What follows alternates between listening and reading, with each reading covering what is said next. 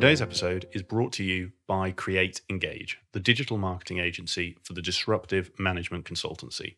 Digital marketing has moved forwards, but most consulting firms haven't. Many consulting firms still see their corporate blog as their sole digital marketing channel and find themselves frustrated when these blogs yield little, if any, results. For those consultancies that understand digital marketing, though, it can be a huge asset and help them achieve rapid business growth. In fact, at Create Engage, we've recently written a case study of one successful consulting firm that used digital marketing to help them grow over 400% in just 3 years. Having spent countless hours researching consulting firms and consulting leaders for this podcast, it became very clear that while some firms do digital marketing well, the vast majority of consulting firms struggle to leverage its power and don't know where to start. To help those of you who want to harness the power of digital marketing to grow your consulting business, but don't have the knowledge, capacity, or in-house capability to do so, I launched Create Engage, the first digital marketing agency for the management consulting industry. As former consultants ourselves, we understand the challenges that you face when it comes to delivering effective digital marketing that engages prospective clients and generates leads. Having worked in the industry, we understand consulting buyers, what resonates with them and what doesn't. This enables us to harness the latest in digital marketing in a way that aligns with your brand and your market positioning to attract the prospective clients that you're looking to target. We understand that each consultancy is unique and have a range of services to help you shape, implement, and sustain effective digital marketing strategies that deliver results, regardless of where you are on your digital marketing journey.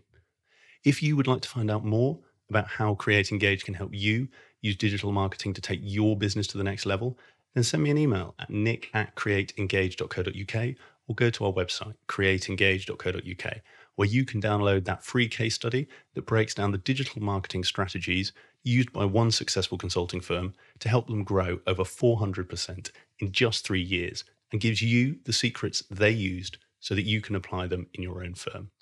If you want to outpace your competitors and stand out in the crowded consulting market, then get in touch. We'd love to help you grow your business through digital marketing. Hi, and welcome to Climate Consulting. Firstly, it's worth saying you can obviously hear a lot of background noise. Unlike every other one of my intros, this one has actually had to be recorded on the fly. I am actually in London as I speak, having just finished a day of client workshops, and I wanted to get the intro out for this. I wanted to get the episode out because it's such a good one for you to listen to, and so I'm recording it live. So I apologise for any of the background noise you can hear. So who is today's guest? Today's guest is Dave Kelly, CEO and co-founder of Storm Consulting. He is also the chairman at Scitab and the non-executive director at I Am Compliant. Storm are a software consultancy that helps clients create web apps, digital platforms and web designs to engage their audience, elevate their brand and ultimately grow their business. Dave's story is truly unique, and having got to know Dave over the last couple of months, I knew he would make a fantastic guest for this show. Unlike many of my guests who have started their businesses having spent years in their field, Dave and his co-founder Adam launched Storm straight out of university, deciding that they would give it a go, and if it all went wrong, they could call it a gap year and go back to the graduate milk route. Needless to say, it worked out for them, and Storm is now a thriving consultancy with clients ranging from cutting-edge startups to global brands including Samsung, Yamaha and Ubisoft. I regularly get messages from listeners considering what to do after they leave university. And in this interview, Dave shares some great insights on launching your own business and why doing it straight out of university may be one of the best opportunities you have. This interview isn't just for new graduates, though. In growing Storm, Dave and his co-founder Adam have built a successful business based on practices that many would not think could work in consulting, including, for example, not working on Friday afternoons and an unlimited holiday allowance for his team. We go into detail on Dave's management philosophy during this conversation and why practices like these and the principles that underpin them have helped Storm achieve the success it has. I really enjoyed this conversation with Dave, and it was fascinating to hear how he has successfully built the business that he wants and a business that clients love while shunning the norms of the traditional consulting model. So, without further ado, please enjoy my conversation with Dave Kelly. Dave, welcome to the show. Hi. So to kick us off, for those who maybe don't know you as well. It'd be great to just get an overview of your career so far and how you got to where you are today. Sure thing, Nick. Thanks for having me. It's going to be fun chatting. Yeah, so I'm 10 years out of university, which is where my career and story begins. I'd started my first company straight out of university, which was a consulting development firm, so building web software. I did that with one of my very best friends from school. Actually, I say one of my very best friends from school. My business partner, Adam, and I were at preschool together, age 2, down in Cornwall, where we grew up. So the story, I guess, could begin a long way back. But ultimately, he and I ended up at university together, graduated in 2009, which wasn't a fantastic year to do what our degrees were intended, which was investment banking. So 2009, not a great year for that. And instead, we decided that we would follow one of our passions, which was to start a company in an area we really enjoyed, tech. We had been dabbling with it at university. And ultimately, we thought, if it doesn't work, we'll pretend it was a gap year. If it does work, it was the plan. So obviously, since it's worked, it was always the plan. And in that 10 years, we have done a few really interesting things. So the first few years of the business were growing a small consulting development firm. And then over a period of time, we acquired and invested in some other businesses. And I now sit roughly across 3 businesses. Most of my time spent in Storm, but I'm also the chairman at Scitab and I'm non-exec advisor at I Am. And I'm sure we'll come back to all those companies at some point during the course of our chat. And we definitely will, Dave. And I'd love to start with that piece around Storm. And actually, you know, like you said, that 2009 decision to go out on your own. Because there is, so I graduated shortly after you, 2010. And yes, investment banking, it wasn't a great time to go into that industry. And I'm fascinated. So I have a number of listeners who are going to graduate this year. And I also have listeners who have graduated long ago, but looking to launch their own business. Now, so often there's reasons not to. You know, I've not got enough experience, I've not done it long enough, I haven't got the right badge on the CV. And I love the idea with your story, and it's worth saying for listeners, we're in your office in Central Bath today. You are. Welcome, listeners.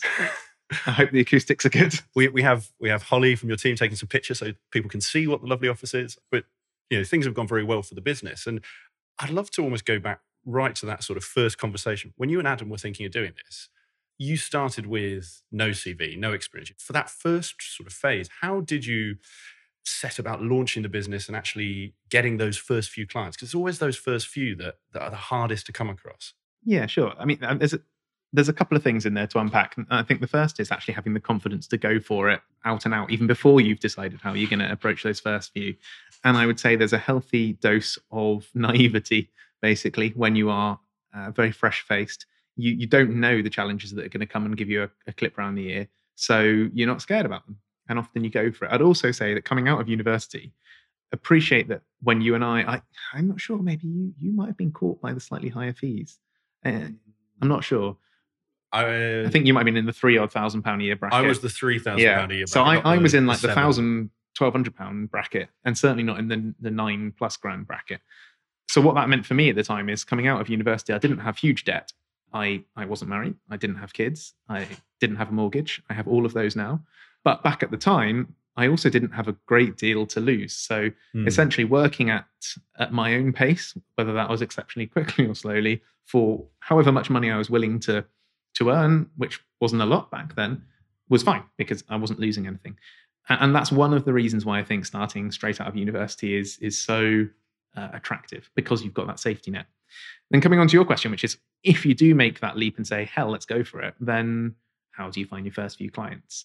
And I'm trying to put myself back as kind of 10 years ago me and answer that question, because the advice I'd have given is to 10 years ago me is very different about how I would actually go around getting those first clients. And I think what we did at the time was we were playing the search engine optimization game.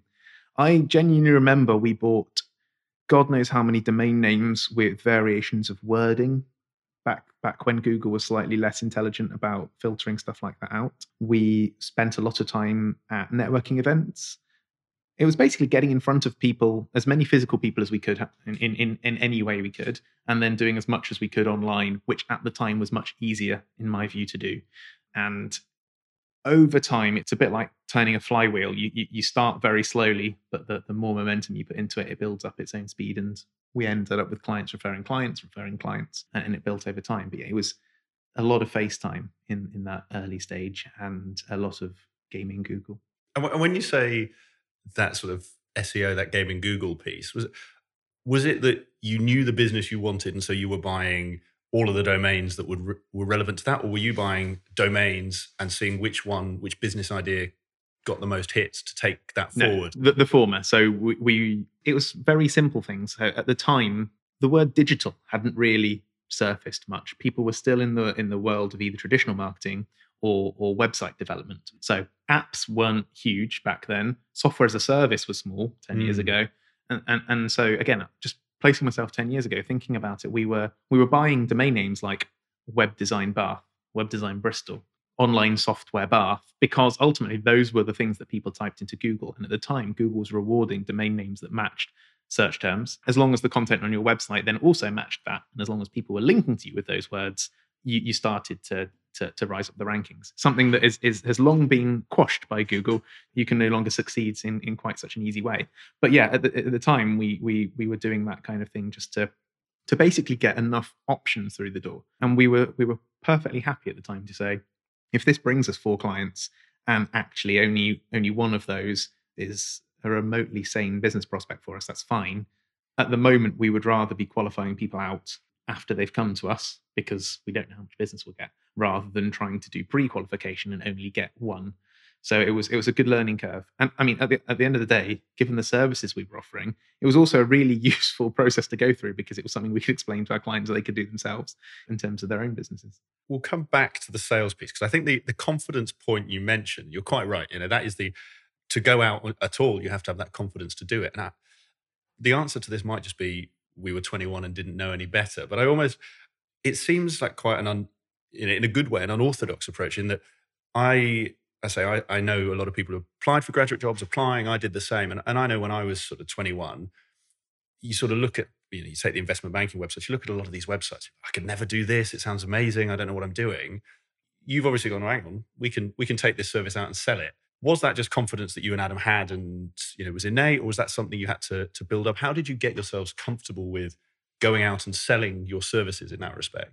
Interesting. So the first thing to say is that Adam and I had been selling stuff previously. So we'd had little side businesses doing all sorts of weird and wonderful things. So the concept of selling was something that I have always been comfortable with. And I forget the different things now, but coming up through, I did business studies at some point during my would have been GCSEs and all my GCSE years. And I think it was called the Young Entrepreneur Society or something. There were groups where you were encouraged to go and start a business with £100. And so the concept of selling itself was fine. And one thing I'd say about Adam and I is that we're very complementary in terms of skill sets. He hates the idea of meeting people, let alone selling to them. So for him, that's not where he wants to be, but he is fantastic in terms of his ability to code and to program. Whereas I was quite the opposite. The bit I love was getting out in front of people, meeting them and chatting. So knowing how to sell, or at least having the confidence to try and sell, was fairly well entrenched. The second half of your question was? Well, so I think it is that build of getting comfortable selling. And maybe then we go back a little, because you mentioned you had multiple businesses. What were those, and almost how did that evolution grow and your skills grow to get you to that point where at 21 you thought, yeah, I can sell software to the clients you were selling to then? We did all sorts of bits. We had done some very basic web design when we were at university, and that was driven purely by the I don't want to work behind a bar for minimum wage conundrum. So what is it that I have got that I can sell? And the other part of your question has just popped back into my head, which was essentially what gave us the confidence that we could make a sale, and that was exploiting a knowledge gap. So one thing that became very obvious to us was that there were a lot of people, both peers in academia and businesses that we would either be meeting or talking to, who had a huge knowledge gap when it came to the stuff that we felt was fairly par for the course. And ultimately what we would do is go and exploit that knowledge gap. So even though we didn't know what we were selling, we were comfortable going and telling somebody what they were doing wrong. The other thing I say is both my degree and Adam's degree had placements, which were fantastic. And this is where we picked up quite a lot of that business knowledge gap. Adam and I worked in two very different businesses. One that I worked in was purely in marketing. They were a traditional marketing company, very successful, still are very successful. But ultimately, when I joined, they were doing things like branding and packaging for Chelsea Football Club, Arsenal Football Club. They were in the big corporate worlds of producing stuff. And their digital offering, when I joined, was non-existent. And I knew huge amounts about that because it's what I was doing in my everyday life. So that was interesting because I was sat in a business thinking there's a product they could sell here and they aren't. And then the second, Adam and I both worked at a company together in Bath, which was involved in internet services. And we learned a huge amount about contract negotiation and sales because of the way they went about doing it for their clients with their service, which is more around security. And I'd say that also with both the businesses I was involved in, and certainly the placement that Adam was at, we also learned a lot of things that we felt were, I'll say it, were wrong. We were sat there thinking, this is definitely not the best way of doing this thing. Now, at the time, it's easy to say that. You've never tried doing it, so you might be completely wrong about that. But ultimately, we were sat there going, I'm pretty sure there's a lot of things not to do going on here. And you kind of get, as well, I certainly do, get a little bit of an itch to say, well, I'd like to do this, but not do all the things that I think are suboptimal or are wrong. And that also gave Adam and I a lot of confidence that the businesses we worked in were very much not perfect during our placements. And we'd spotted opportunities. And neither of us are not intelligent people. You know, neither of us are immense, but we certainly can. We've got a few brain cells to rub together, so we could connect the dots and say something around this, but with the stuff that we know, would probably make a fair whack of money. And you know, I mean, it did. So I guess we were right, weren't we? But yeah, and we'll come on to how you and Adam decided to work together, because obviously you're friends for your whole lives, but that decision to work together always seems like an interesting one. So I'll come back to that. But that point almost around starting the business and what you mentioned right back at the start of the interview around almost you'd set yourself up, because I really liked what you're saying around you set this up as almost a gap year of we'll give it a go and see what happens. Was it as simple as that? Was the conversation, you know, a beer in a pub saying, well, let's give it a year and see what happens? Or did you set yourselves any criteria to almost decide if that year worked and then run for it? What was your approach with almost defining that? We did. So we had it was purely based around salary, if I'm honest. And that, in retrospect, was very naive to base success simply around what we were able to take out of the business. And ultimately, we didn't achieve it, but for good reasons, which is that, you know, I genuinely don't remember what the numbers were, but we basically thought if we had gone in and done investment banking, where would we likely be after a year, after 3 years, et cetera? And so we'd kind of set a goal, and I don't know what it was something like we'd be somewhere between £25,000 and £30,000 salary if we'd gone straight into the kind of graduate jobs. And so we said, well, wouldn't it be great if by the end of the first year we were kind of in that ballpark? And I think we were. But at the same time, I remember at points during the year, we weren't expecting to employ anybody during our first year. Mm. And we employed two people during our first year. Now, two salaries at, again, early salaries. We were taking other grads, so we were probably paying them £22,000 because frankly we were only being paid like £24,000. So we felt that was a pretty good deal at the time.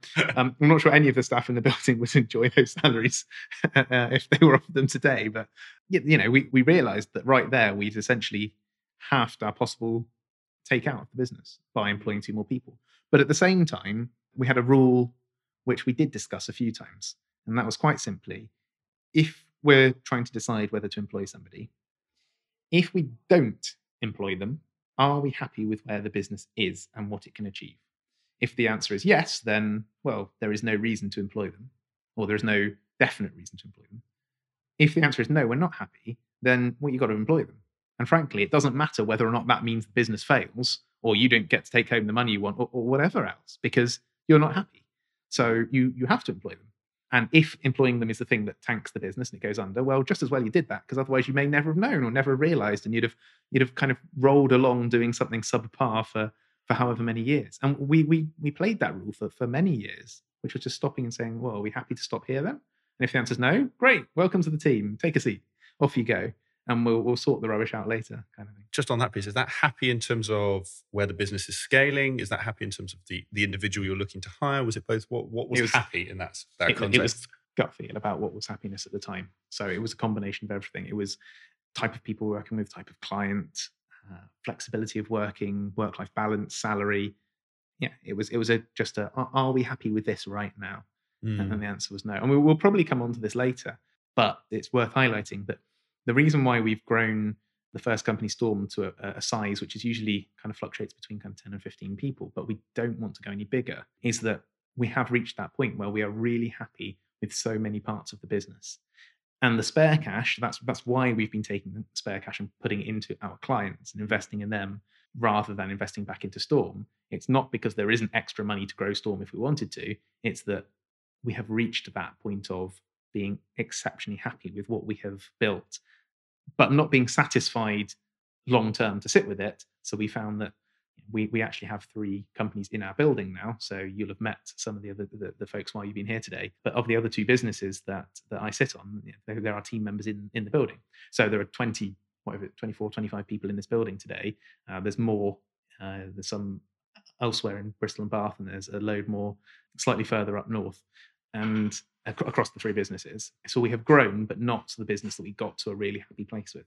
And you are right. We will come on to that, because I think there's a really interesting part around the philosophy and the why, because I know we've spoken before around the why you've chosen to do that. And I think just holding on that start, Pete, this sort of the early years, and we'll come back to the point we were talking around actually that sales piece, because I can completely understand what you're saying around that graduate confidence and believing in your own abilities. And I'd be fascinated, you said networking events became a big thing for you. Actually, how did you find it going out to your first few clients to go to those networking events where you're turning up as 21-year-olds in, I can only assume, ill-fitting suits. I had a terribly fitting suit at 21. You might not, you might have... No, we were in tech. It was jeans and T-shirts. So actually, yeah, it was fine. If you didn't show up in a hoodie, you weren't hired. and actually... How did you find those early years, those sort of first few months in terms of getting those clients? Because I'm just thinking, particularly for graduates listening to this or undergrads listening to this, I think they might be thinking, of course I believe in my abilities, of course I can do it, but hang on, if I'm going to go out to a client, are they going to take me seriously? How did you overcome that? So this is very much because of the industry we were in, but especially over the first few years that we were involved in tech. Tech was seen, and I still think probably is seen, as a young person's game. And actually, the age, I wouldn't say it necessarily played in our favour, but it very much wasn't against us. In as much as there are plenty of companies out there who think, oh, thank God we've got a couple of 21, 23-year-olds who are telling us what is actually the current up-and-coming stuff or the way we should be doing things or are spotting all this stuff. And there are people who've graduated with whatever it is, first-class degrees in computer science, like Adam did, and he's come out and he's walking our... I'm going to be stereotypical here just to make a point, but let's say our 50-year-old IT manager, Bob, through something. And those companies actually loved the fact that we were the young, slightly fresh people who were blasé about all of the business challenges that were perceived by saying, oh, I don't have to do that. Why don't you slap a bit of this technology on there? Don't be silly. Of course you can scale to that. That was actually refreshing for them. I'm not sure that is necessary. I mean, I appreciate that a lot of your audience are in perhaps more traditional consulting. And I think that is actually a harder problem because, so again, this is stereotypical, but my view on that is that age and experience probably add up to ease of entry through a door. Mm. And so I can imagine that as a traditional, certainly as a management consultant, I don't know how many 21-year-old management consultants you know, but you can certainly imagine trying to pitch yourself as a 21-year-old management consultant versus pitching yourself as a 45-year-old management consultant. Whereas if you're pitching yourself as a 21-year-old tech genius versus a 45-year-old tech genius, those scales are not even. I think the latter of those scenarios is an easier one. And so that's how we did it. We frankly bowled into plenty of places, didn't keep our mouths shut, made it sound like we knew exactly what we talked about, which in a lot of cases we did. And in a lot of cases we didn't, but they didn't know that we didn't, which was even better. And, the rest kind of unfolds as you go. Yeah, no, I think it's a really interesting point, that one around actually in tech, it is having that age is an advantage. And I think I would fully agree with you that for some, you do hear some clients who, frankly, they do like having a bit of grey hair on the sort of management consulting side. But I think that you could argue the same in tech. There's plenty of people older than yourself who are sort of running tech firms that want to do things in tech. And I think, I don't know if this was the case, but was there part of your offering that was actually, you know, was there part of the commercial model that actually moved the client in your favor because you were, you know, you're cheaper, okay, you're 21, you've got this experience, but you're going to be hands down cheaper than hiring in a big agency or a big firm. Was that part of a deliberate part of your offering? Or certainly wasn't deliberate. Yes, we were cheaper. But the other thing that I think was quite interesting is that the sector wasn't particularly well formed and molded when we were relatively new to it. So on one hand, you had what I'd call the traditional marketing firms, and they were really struggling at the time because they were trying to transfer from a lot of print, a lot of magazine ads. So just taking, we're in the beautiful city of Bath, which is both home to me and my office, and well, you as well. Yeah, well, myself now. I was going to say, yeah, we're almost neighbours now. But Future Publishing are based 250 metres down the road, and Future Publishing, when we started, were having a huge struggle, and had maybe 6 or 7 years, if not more, of very hard times selling businesses, selling magazines, cutting staff. And the reason was they were trying to adapt from a traditional marketing, we make magazines for gaming companies or whatever, through to, oh my gosh, there's a thing called YouTube or Twitch, and most of the games are being sold because some guy who's 16 in Germany and doesn't put trousers on till lunchtime has got a YouTube channel which has got more followers than we're selling magazines, and he's the one selling the games, so the publishers are interested in him now, not our magazine. Basically, companies were finding that the marketing firms weren't clear on their offer. They were probably overly priced because they were trying to compensate.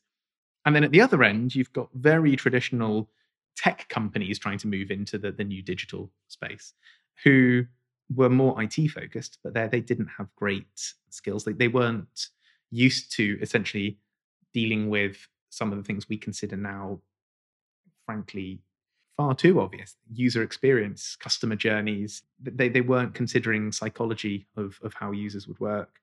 And so it left a bit of a vacuum in the middle. And so again, stepping into that, irrespective of age, and was easy because it was a relatively empty void to fill. And a lot of people were there shaping it. I remember when, again, in the early years of Storm, there was a guy who had a profound impact on me, a chap called Ryan Carson, who is now the CEO of a company called Treehouse, which is based out in the US. They're an e-learning company, a very good e-learning company. And they teach people to, amongst other things, code. And at the time, he ran an events company here in Bath called Carsonified, which ran Future of Web Design, Future of Web Apps, and a few other conferences. And they were huge. They were the conferences in, frankly, getting on for in the world, certainly in Europe, which I attended for a number of years. And the intersection between web design and web apps, out of which things like software as a service and, frankly, software platforms and all the stuff that we're used to these days,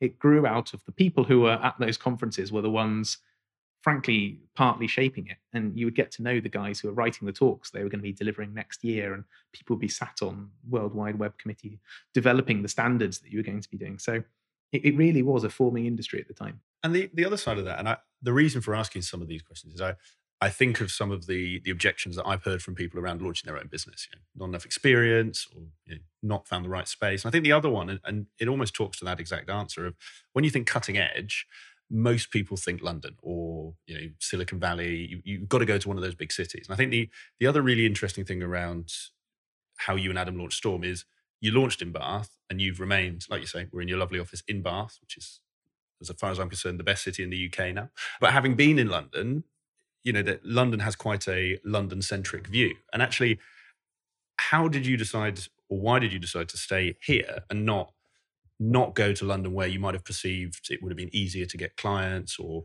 staff, or whatever it was? So we wanted to be a big fish in a small pond rather than a small fish in a big pond when we started. I had no idea if that was the right call or not. We obviously didn't go to London, so I've got nothing to compare it to, only speculation. But what I will say is that being down in what is fast becoming, but Bristol and Bath are some of the biggest and fastest growing areas for tech companies, and I wish I had some statistics to quote to you. And I'm sure that there are certain people who I know who'll be kicking me, thinking, "Oh, Dave, why didn't you mention these things?"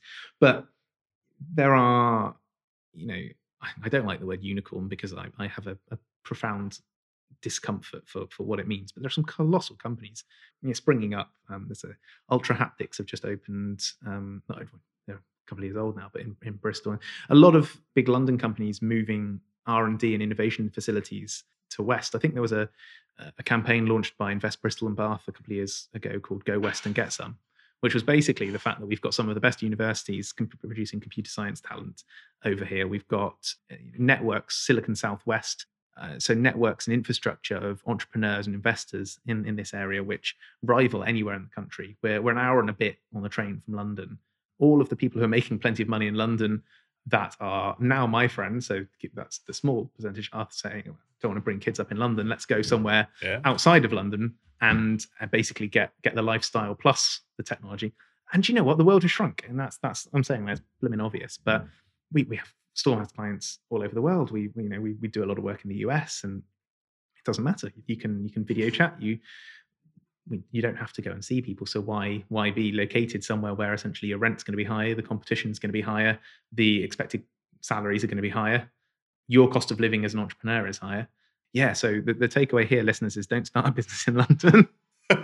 come this way. You're doing your part for the Invest in Southwest. Yeah, exactly. And with Create Engage, we fund the same. With just before this, I was on a video call to a client, and actually that need for face-to-face is reducing.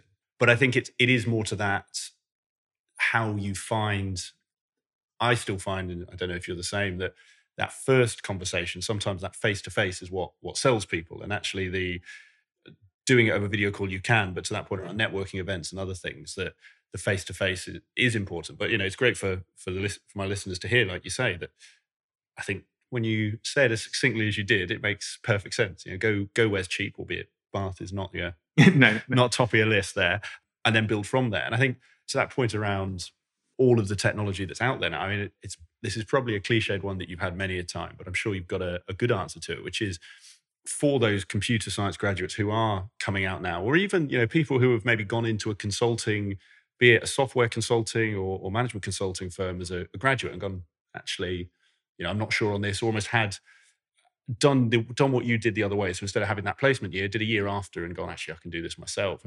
How has the world changed in terms of if you were to do it again, would you do the same? Obviously, maybe change the Google Ads approach, but would you be following that same approach you did? Or is there something or some things that have fundamentally shifted into how you would recommend anyone setting up like you did? That's a good question. It's very difficult because where we are now, I could give 10 years ago me plenty of advice of what to do and what not to do. I think that obviously, as we've just covered, there were certain circumstances around the birth of Storm that made it a conducive environment to relatively easy success.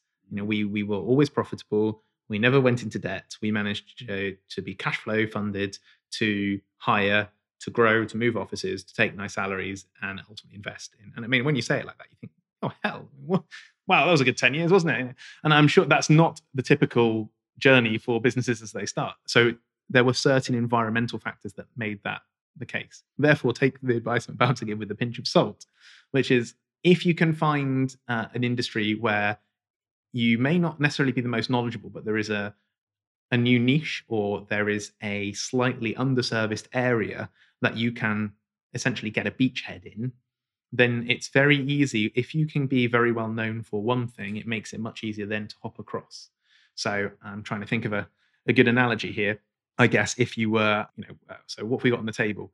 We've got some water on the table. We've got some still water and some sparkling water, right? So if we decided that we had a nice spring in our garden and we were making some great still bottled water, it's much easier from that point to get really well known for bottled water, and then to go, let's go for sparkling water, let's go for flavored water, let's go for cordials, let's move into alcoholic drinks. So rather than trying to dive straight into alcoholic drinks or something where people would say this is a crowded market, if you can start with one thing that you can do very well and you can get known for it and you can use it as your beachhead and you can expand from it, that is an easier way than trying to necessarily dive into a very, very competitive market. And obviously assess the environment you're moving into.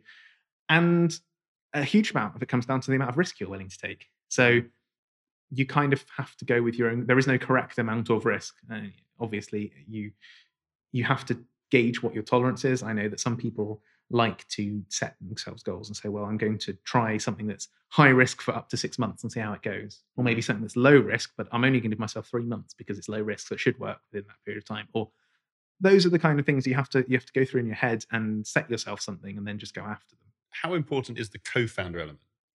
So I said we'd come back to the, how you and Adam decided to go out together, but I know we've talked before a little bit about this. How critical for you, if you were giving advice to 10 years younger you again, how critical is that co-founder and that sort of synergy of skills to you?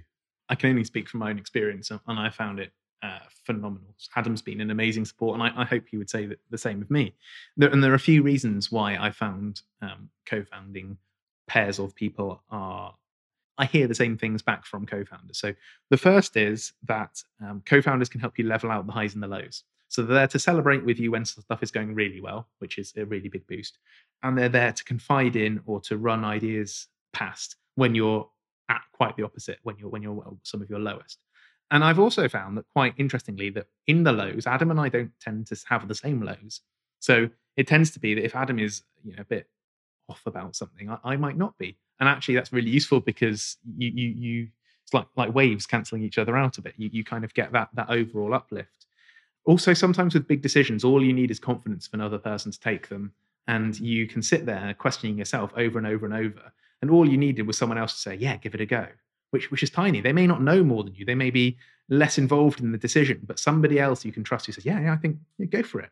Then you do. And all of a sudden that momentum goes a little bit quicker. The other thing I would say about co-founding, complementary skills, which is the other part you said, a lot of people think that you need to find a co-founder like you. I would actually say finding a co-founder who is almost as far from you as possible is really good.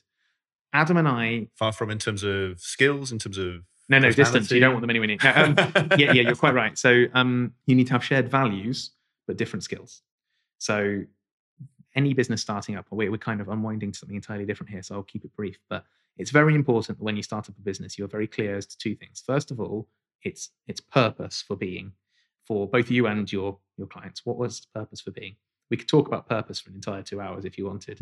And then the values by which you're going to achieve that purpose. So it might be, we're going to do it by ripping everybody off, right? Or quite the opposite. We're going to do it and we're going to be ultimately nice to absolutely everybody, no questions asked. You have to set the values by your business. Kind of losing my thread of thought here in a moment. But coming back to founders, that was it. So as long as you've got those shared values, then it's great to have really different skill sets. And Adam and I didn't know this when we started. We hadn't, that wasn't a conscious decision. We didn't sit down and kind of do a skills analysis and work out and do any sort of gap analysis to say, well, we haven't got a finance person or whatever. We were just very lucky that we had similar values and decided that we also had similar passions to start a business and do something in this space.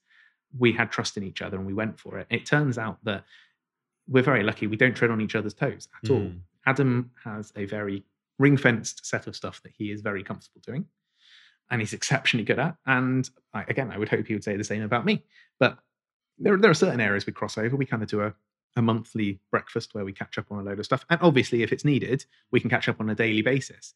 And in the earlier days, we worked a lot more closely together. I've now got more of a supporting team around me, and Adam's looking after an entire team of developers and sits as CTO across 3 companies in the same way as I'm CEO of one, chairman of one, and a non-exec of one. So our individual roles have kind of...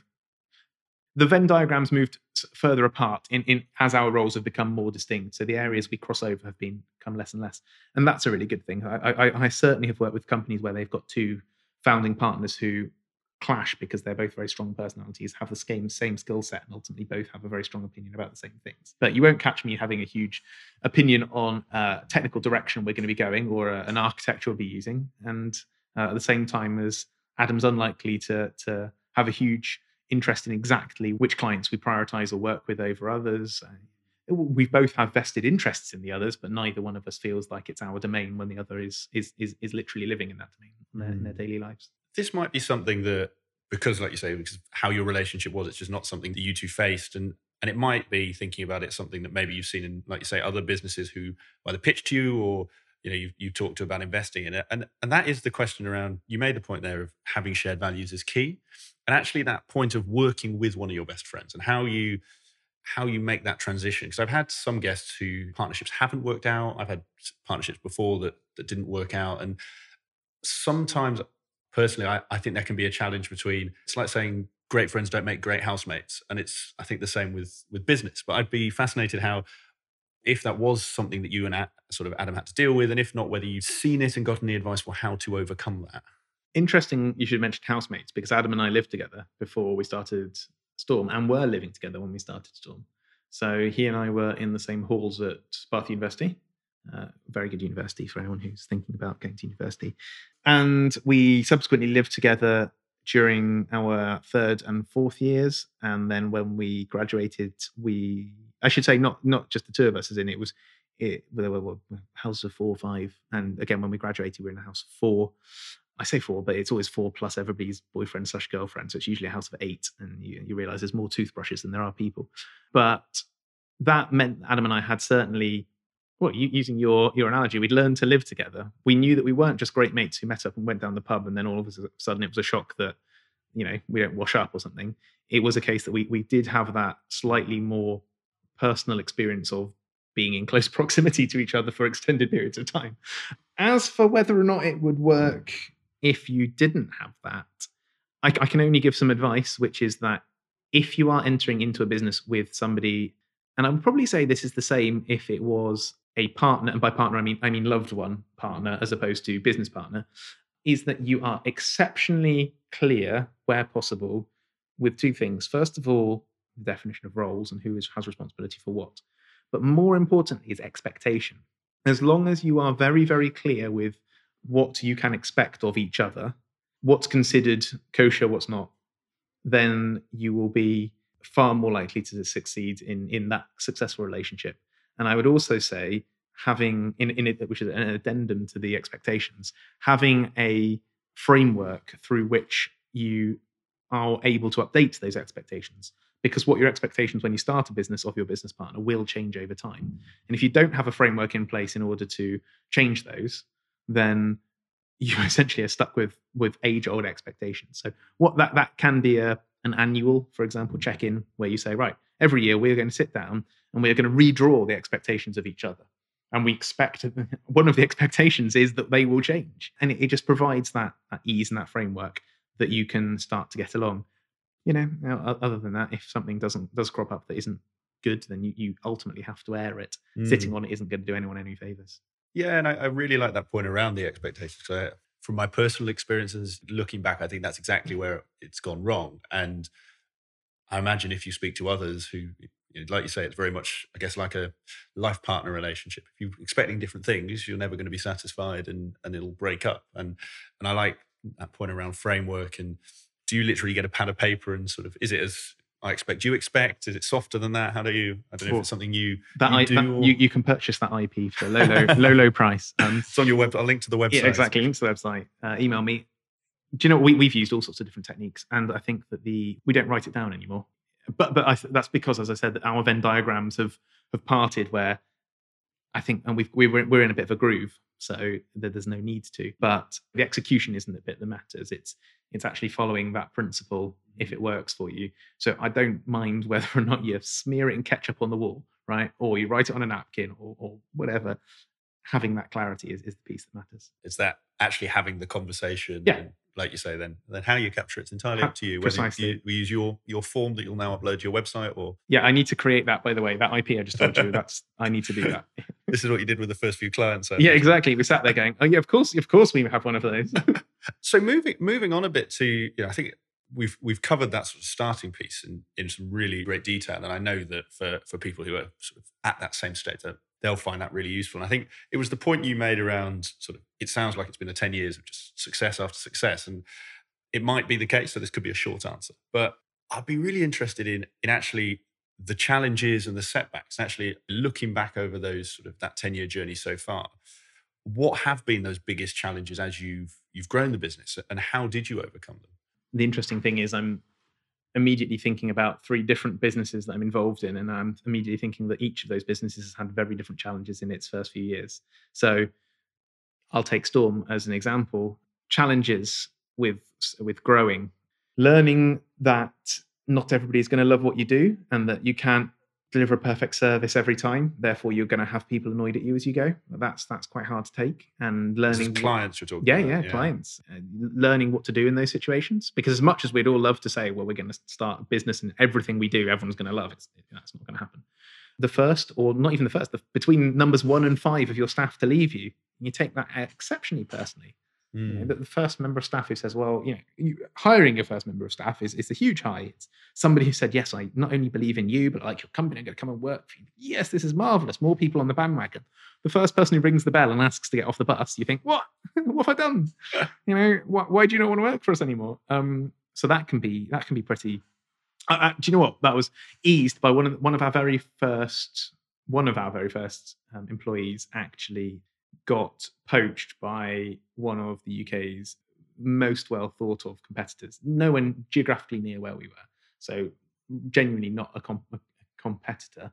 But that was actually one of the nicest people who ever left. Not just being a nice person who left, but to be poached by someone who you massively look up to. You thought, wow, we must be doing something right if our guys are going to go and work there. So yeah, that was tricky. I think that pivoting and adjusting in flight to your business is an interesting one as well. Because again, when you start, you have an idea, you formulate it, and you kind of, in those early days, you're doing lots of small maneuvers, you're iterating, you're trying to find the thing or the methodology.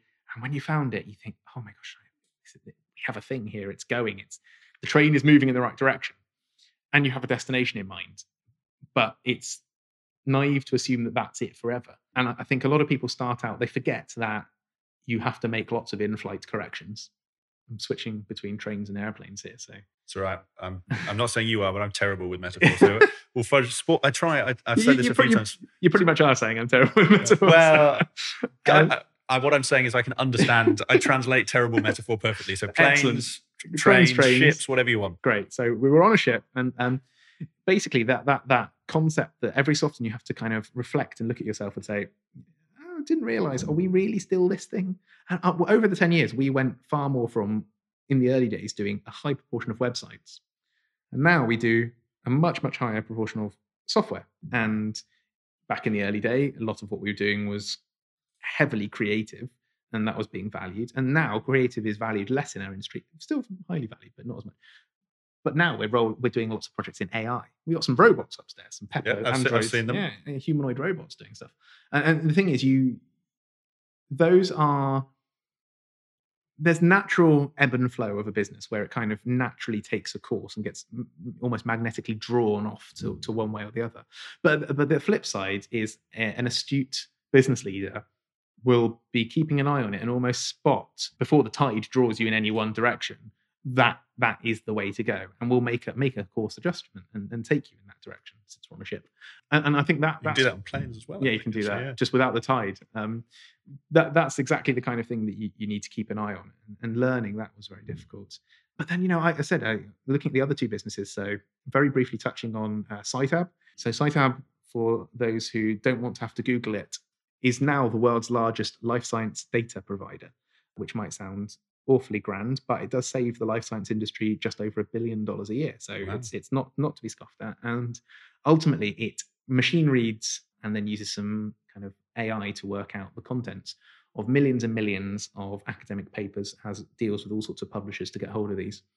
And it creates data sets on the back of them. So it takes that unstructured data, reads the academic papers, turns it into structured data, sells the data. And when those guys started, and I say those guys, I was there at the start because it was a spin out from the University of Bath with Dr. Andrew Chalmers, who was a cancer researcher and lecturer at the university. When we spun the company out, we didn't realize it at the time because we assumed everybody was using lots of data and we were just going to be providing more cool stuff.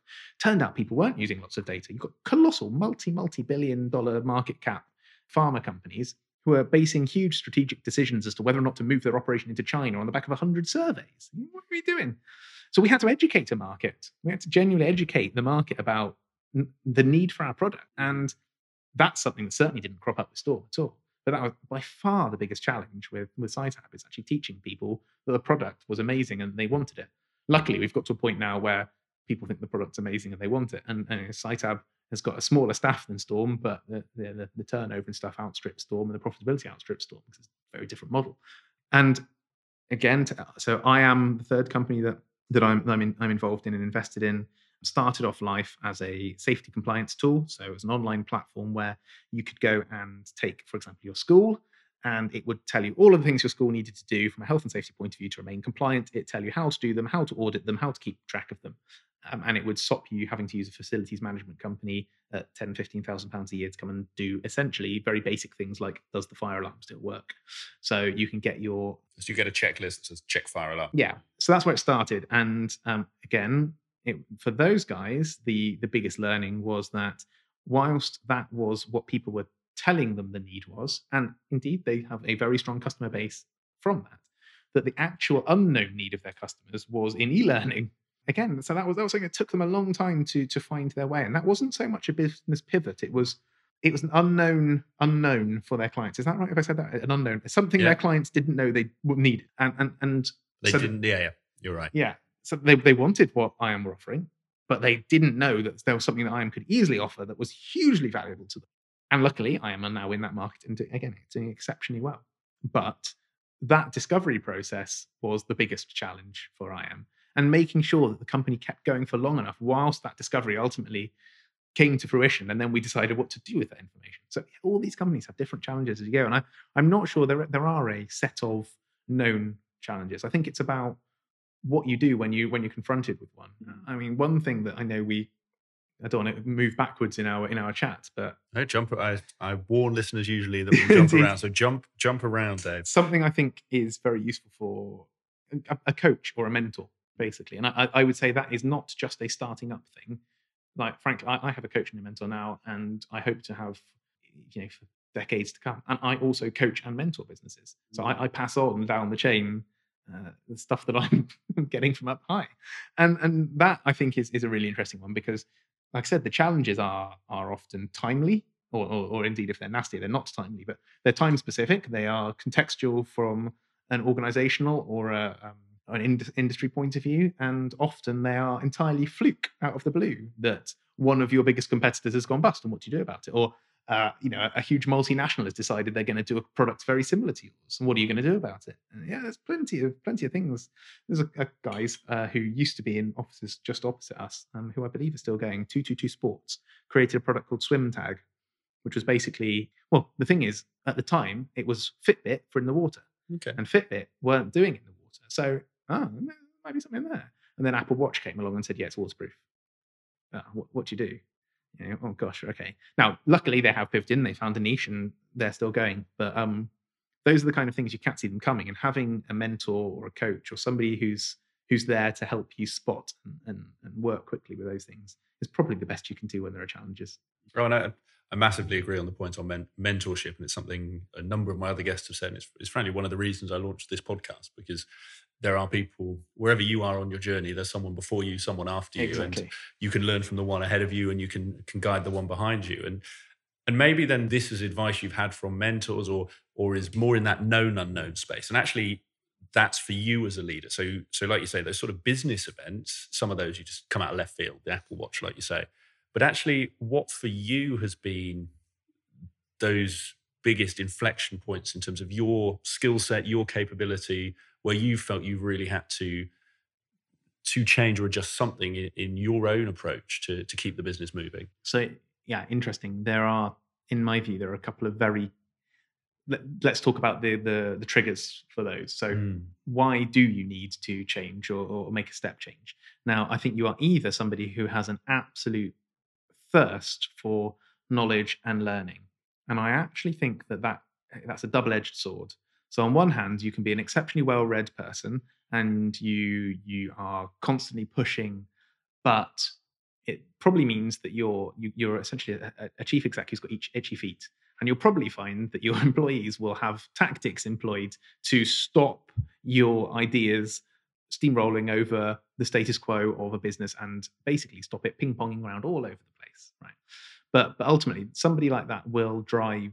You look at somebody like, imagine going into a meeting with Elon Musk, someone like that. He sat there one day and says, today, guys, I'm thinking we're going to put, whatever it is, 12,000 satellites into orbit to create a new internet, which is, I read this week, is his latest thing. He's just sent 60 up to give it a test. The other is basically something happens in your business, an event occurs that forces you to change. And I'm thinking about this, and we're very lucky that there are certain things that we've never had to overcome in business. But you know, the first time you ever get into a legal dispute with what might be an employee, which luckily we never have, or a customer, which unfortunately we have in the past, and that, you know, gosh, there's a learning curve right there, because you spend a lot of time around people who know a lot about it, and all of a sudden you don't become an expert, but you soak up a huge amount of information about that incident or that opportunity. And most likely you then adapt or adjust your business to be either more resilient towards that thing in the future, which has never happened previously, or to take advantage of that opportunity, which wasn't there previously. So going back to this question around what would make you adapt? If a customer did go bust, that's not happened to us, but a very good friend of mine had that incident, and where there were basically two of them in the market, and one just decided one day they were packing up shop and that was done. They didn't know they didn't know whether to celebrate or cry. They had so many orders flooding through because all the people were moving supplier. Huge challenges because they couldn't fulfill everything. They weren't built for that scale that quickly. They didn't want to lose it. And yeah, it's a huge challenge. So for me personally, the biggest things have been, just a bunch of incidents, and I'm racking my brains to think if there are any that really stand out as like absolute pivotal moments. And I would probably say not. And I'll tell you exactly why not. And this is actually where you and I met. So PS, spoiler alert, I'm about to promote a business that I have been a member of for a long time, but I have no vested interest in, which is Exec Foundation, run by a really nice chap called Mike Wilshire. And that is where you and I met. We met at their summer barbecue. So Exec Foundation, and this is, again, another little tip for people who've got something similar in their area. It's an execs network. It's a bit like, you can name a few, Vistage, and what else exists? I'll be honest. So I know a lot of them exist. I'm actually, because, again, the Londoner in me, there were so many networking events. Well, there weren't as many of those small business peer groups. Yeah, peer groups. Very different. Give the explainer. Very different to being a, just so we're clear, a networking group. This is a group of the way Exec Foundation runs. It's a group of 10 or so CEOs who will meet monthly. And I've been a member for nearly 8 years now. So when I say it's a very tight-knit group, we happen to have a speaker in the morning. In the afternoon, we do a sounding board where we speak in depth about each other's businesses and the challenges that are being presented. And, you know, there are some phenomenal business leaders that I get to spend time with every month. And you get to know them exceptionally personally, not just their businesses, but it's a very sharing environment. And, you know, the point being, a lot of the incidents that I think have changed my view have not actually been Storm's incidents. It have been my friends at Exec Foundation have come in and said, oh my God, we are, I don't know, let's make something up. Someone's offered to buy us, or we're being bought out. Someone has managed to get hold of too many shares. It's like, we didn't realize. And you're along for the ride because they've turned up to discuss that with you and your peers, and they want your opinion on what they should do next. And whether or not you like it, that incident may not have occurred in your business, but you not only are emotionally invested in what's happening because these guys are and have been your friends for a long time, but at the same time, you're giving advice. You're thinking, well, what would I do in this situation? What is my advice to Janet or John or whoever? What am I going to say? And the next month, or frankly, by text, you'll probably text them a couple of weeks later saying, what happened? Yeah. Do you still have a job? Does your business still exist? And there have been lots and lots of those, which I can't tell you about because the whole point about Exec Foundation is utterly confidential. But there's been some absolute blinders of things where someone's come in and dropped an absolute bomb of what's happening in their business, and you go, wow, God, I'm glad that's not me. Or quite the opposite, wow, how did you manage that? I want one of those. And that level of continuous experiential input, which makes you think and makes you discuss and debate with peers is absolutely invaluable. And that certainly has driven the learning for Storm over the last 10 years. No, really good point. And I think, I store a lot of quotes and then rarely remember whose quotes they are. So if someone can attribute this, I might even butcher the quote, but actually... It might be me. And well, I'm sure. Probably not. There is a wall of quotes from Dave in the room. There's not. I made that up. But actually, that the power of mentoring is learning from other people's mistakes and not having to learn it yourself by doing it. I think it's a really powerful point. And it might be through, like you say, Exec Foundation again. I'd be interested on those examples are very much almost in that sort of unknown, what's going to come from out of the blue, the external factors. Thinking the internal side, what have been those big learnings for you, as you've grown a team, as you've grown your offerings, as you've taken the office? Were there any points where you thought, wow, this is going from the two of you to 4 to 6 to 10? I'm just throwing numbers out to spark ideas, but was there any point where you thought, wow, I've really got to change, I've got to up my game, or I've got to focus on something different? And if so, what was that? I don't think there've been any huge, killer defining moments like that. I'd say that the biggest has been when we had one of our, we still work with them, a US company. We used to do a huge amount of work with them. There came a point where, frankly, we were probably bordering on doing 50 or 60% of our business with one company. And I mean, I'm sure if you're listening to this and you are lucky enough to be able to relate to this, it's not necessarily a bad thing, but they were paying well. They were paying great rates. They were paying well. They sent cash every week. Sometimes they would send money before we'd even told us what they wanted us to do with it. We've sent you $50,000. We'll be letting you know what we want done with that later. Insane. And there was a big point there where at one point you're riding the wave and you're thinking, this is fantastic. So many of our guys are utilized. You've got a great relationship. Adam and I were invited out to their retreat in the Hamptons. You think you can't have a closer partnership and relationship and everything. And there comes a point where you think, hang on a minute, if we carry on down here, at what point are we doing 60, 70, 80% of our business with this one company? What does that mean for everybody else? What does that mean about the amount of time we're out there generating new projects which ultimately help us gain referral for new customers? What happens if this customer stops one day? And like I said, we, for various reasons, which kind of were quite timely, we still do a lot of work with them, but we have scaled that back. And I think that was one of the biggest things that's occurred and has required intervention. It would have been a more interesting story if I was saying, well, we didn't do anything, and all of a sudden it was 100% of our business, and then they went pop. But I'm afraid it's not an interesting story. So that's the best I've got to offer, Nick. Why don't we come on to, you mentioned it earlier, and I remember, so when we caught up a few weeks ago, maybe it was a month, it feels longer ago, but when we caught up last, Dave, and you mentioned it a bit earlier, actually, that point around the conscious decision not to grow Storm. Because I think, particularly in the tech space, and it's worth saying, my world is very much the management consulting, so this is all secondhand. But you look at a lot of the rhetoric on sort of social media, on TechCrunch and sites like that, and the yardstick for success, the yardstick for happiness is, how big is my business? And in the consulting space, there are people who, again, want to grow their business as big as possible. And what really struck me when we spoke that last time was that active decision and the reason why. I'd love to get you to sort of give that overview to my listeners, almost why you mentioned earlier, we kept growing till we decided we were happy. How did you decide you were happy, and why there? So a few little bits about Storm's DNA.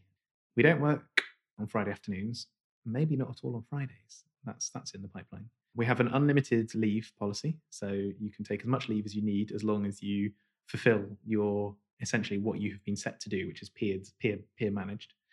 We take everybody away on holiday at least once a year, somewhere nice, which is it's team building, but it's not framed as team building. As in, we don't do team building activities, and we certainly don't work. It's a retreat in that sense. Yeah. Of you're by the pool. It's not you're in there with a flip chart. Precisely. There are no board markers allowed. We do team lunches very frequently. You can work from pretty much wherever you want, whatever hours you want, as long as the work gets done and it doesn't impact your peers. So these were all some things that we set out fairly early on in Storm that we aspired to, because we wanted to build a company that we wanted to work for.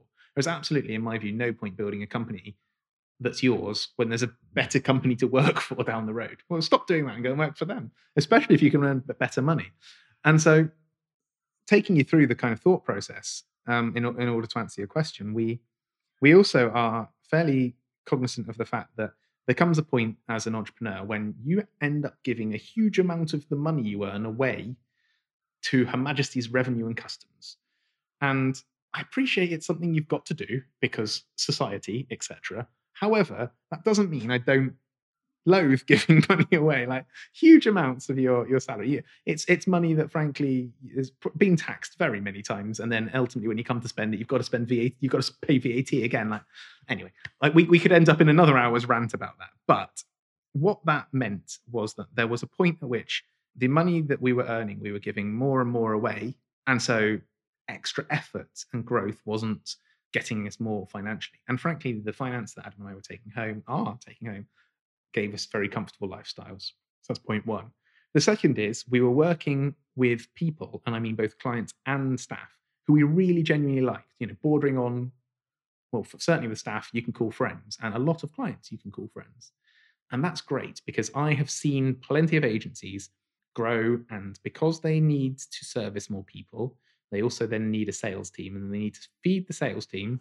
And you end up kind of feeding the beast, and you probably need a finance director, and the finance director doesn't want to do any of the actual admin work, so it gets a finance junior in, and all of a sudden your payroll's doubled, but the fee earners have only gone up by 10%. So you take on a load more fee earners, and then you need a bigger sales team. You get where I'm going with this. Basically, you're building, in my view, stress into a business. There's a concept called crossing the chasm. I'm trying to rack my brains. Daniel Priestley crossing the desert. There's definitely a chasm involved. You know, in my head, it's like you know, kind of Dukes of Hazzard, kind of over the chasm. But there are cultural chasms in businesses that also appear, and there's no finite point as when you hit X staff it happens. But it's well known that around 20 to say 40 staff, there is a cultural chasm, sometimes 15 to 30, sometimes 25, whatever. And one thing that we absolutely love about what we've got, and the reason I listed all those things initially, is that we love the culture. We love the relatively stress-free working environment. We love the flexibility, and we love the people. And we could see that slightly further down the line, if we carried on growing through headcount, there'd be marginal gain in profitability, certainly in the short term. Maybe in the very long term, when you get out the other side, you get those economies of scale again. But in the middle ground, there was a marginal gain in profitability, if anything, a drop in profitability, a lot more stress, a huge change in culture. And we were in the we were in the phase of life where I've now got two kids, and frankly, I would quite happily work 3 days a week rather than 5 if I could get away with it. And so we said, well, why would we go and take on a load more people? Let's keep ourselves as specialists. And in fact, because we are turning down more business, we can pick business which is either A, more interesting to us, or B, more profitable. So it doesn't mean you can't grow the business. In fact, all we've done is grow our profit margin. We've not grown our headcount. Sure, salaries go up, so your bottom line still goes up. But yeah, we've grown our profit every year for the last 5 years plus, on the basis of not taking on more heads. Yes, there's a limit to that. You know, I'm not sat here thinking, well, we're going to be a £50 million organisation with a £20 million profit. That'd be lovely. That's not going to happen. And so that's why we ended up investing in some other companies, because ultimately ambition, I would say that 80% of our ambition was kind of ticked off in the reaching that lovely level with Storm. We were great. This is fantastic. We work with some amazing clients on some amazing projects with some amazing employees. Fantastic, and earning good money. But there's still that little itch, entrepreneurial itch in the back of the head, which is, yeah, but we're currently not taking money out of the business. So it's sitting in a bank account, which is frankly depreciating in value, because as any business owner out there will know, business bank accounts do not give you any sort of return on the money you've got.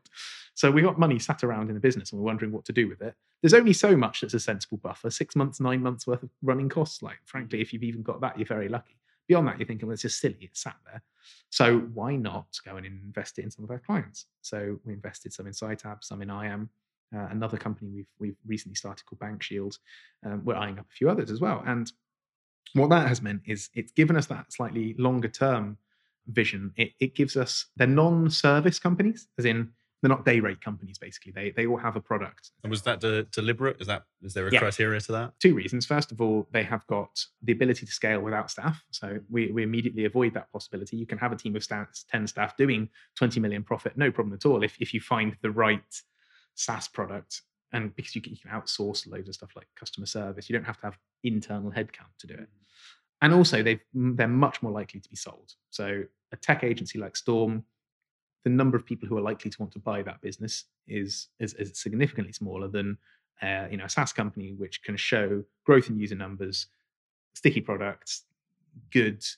The metrics around, you know, churn is low, lifetime value of the customer are high, good EBITDA, all the stuff that you might need to see for an acquisition. So Adam and I obviously have a good stake in all the companies that we're involved in.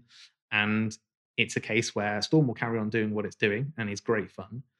But if one of these other businesses ever sells, then, you know, off to the Bahamas in a yacht. But not seriously. But my point there is that is the piece that is the, what's the word? That's the moonshot. Is that a thing? Or have I made that up? I think that's a Google term. Cool. There you go. So those are the moonshots. Those are like the punts. Is the word I was probably looking for, which is we'll do these things, and if they come off, they're going to come off big.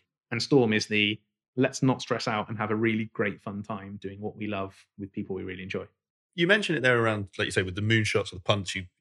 You might be able to sell them, exit, and go to the Bahamas or stay in the lovely part of Bath that we both live and get a tractor. Maybe invite some neighbours around for a few beers. Well, some neighbours would love to come. Was there ever a conversation for you of actually, because I've had other consulting entrepreneurs on the show who have built to sell or have just sold through virtue of someone coming along at the right time. Was there ever that conversation of, well, should we follow a similar model to what you've done, but actually, should we grow Storm, sell Storm, and then do that sort of VC or that angel investor type role? And if so, why didn't you? Yes, there was a conversation. And funnily enough, if we were to have the conversation again now, the outcome may be different. At the time, having not invested ourselves, not been involved in other investment rounds, you know, A series, B series, all the stuff that comes with going through and having, so, you know, I am recently gone through a round of investment. The chairman is an exceptionally well-known businessman in the UK. I don't know whether I'm allowed to say. You could probably look it up. But anyway, my point being that we'd never been through any of that stuff, and so it was a bit of an unknown. So when we were looking at should we build to sell, the naive us was saying, I don't know enough about whether that's a good thing or not. All we were looking at is a wall, thinking to do that, I assume you have to put in a huge amount of effort, and you are basically taking your business, and you probably have to cut it again. I'm saying probably here because this was our thinking. It does not necessarily reflect my current thinking, but you probably have to cut out a lot of the fun and make sure that your profit margins are as high as they possibly can be. And I had no idea back then about the amount of work that needs to go in ahead of a sale to get so much admin ready for the point at which you wish to sell. I mean, some companies stall for God knows how long, just so they can get to the point where companies are going through due diligence. You know, I actually have friends now who, a friend in Bristol, again, another little why not drop in as a company who were one of our clients for many years called Shaw & Co. And they will help your business get ready to be sold as well as help you seek people. And so I spent time with Jim Shaw, who founded the company.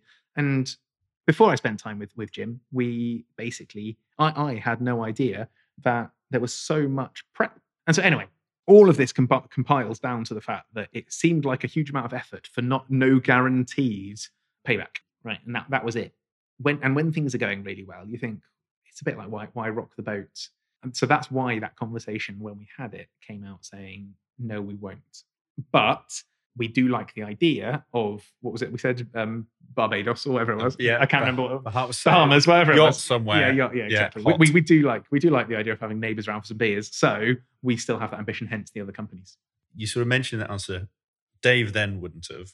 Dave now might have a different view. What's Dave's view now? No, well, it's not so much a different view. It's just I now actually have, having been an investor myself and been in companies who have had subsequent investment, I feel like I understand the process a lot more. So I know what to look for. I know what's good, what's bad. If we ever want it, the irony now is that we don't need Storm to be that punt to build to do that because we have other irons in the fire and Storm's going along quite nicely. So we've never re-asked the question, should we sell Storm?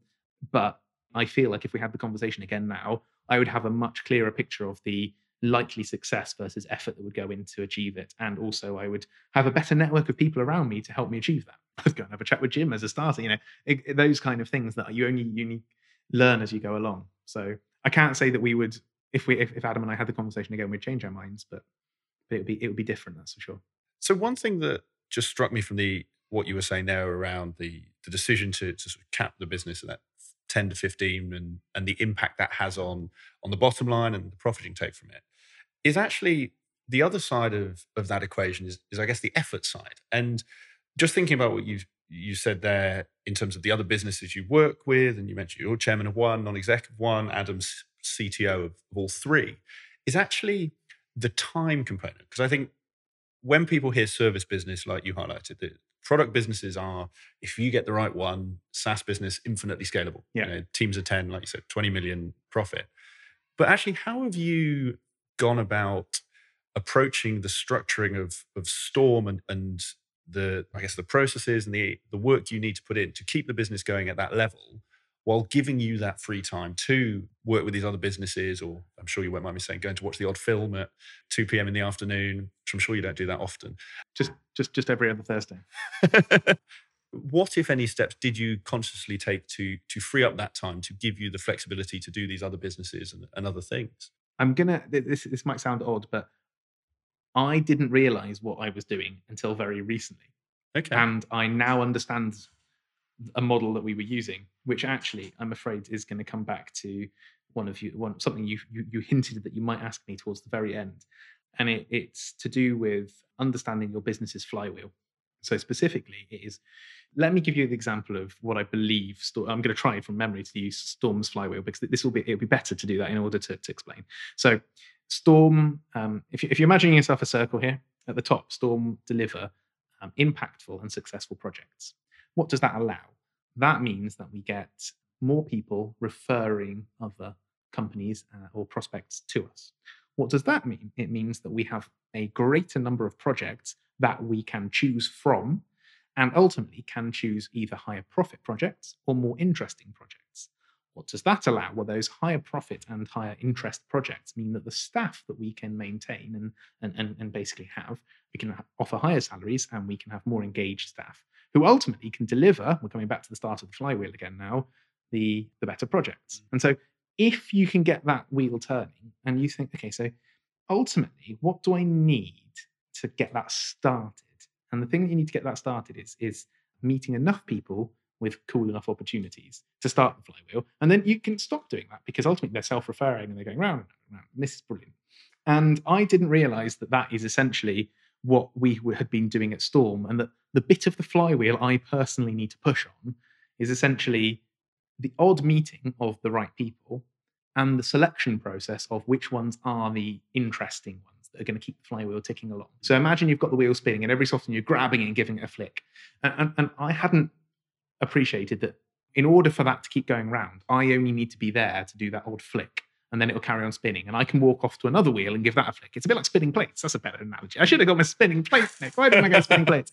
You're but there now, Dave. I'm so there. We're plates. Spinning plates. You've got some plates spinning. Yeah, and the point is that some people, you know, you and I have talked. We talked this morning in the car actually about the difference between working in your business and working on your business. At the very beginning, I was very much working in my business. I was required 9 to 5 doing a thing, and as we've gone along, I'm now far more working on my business.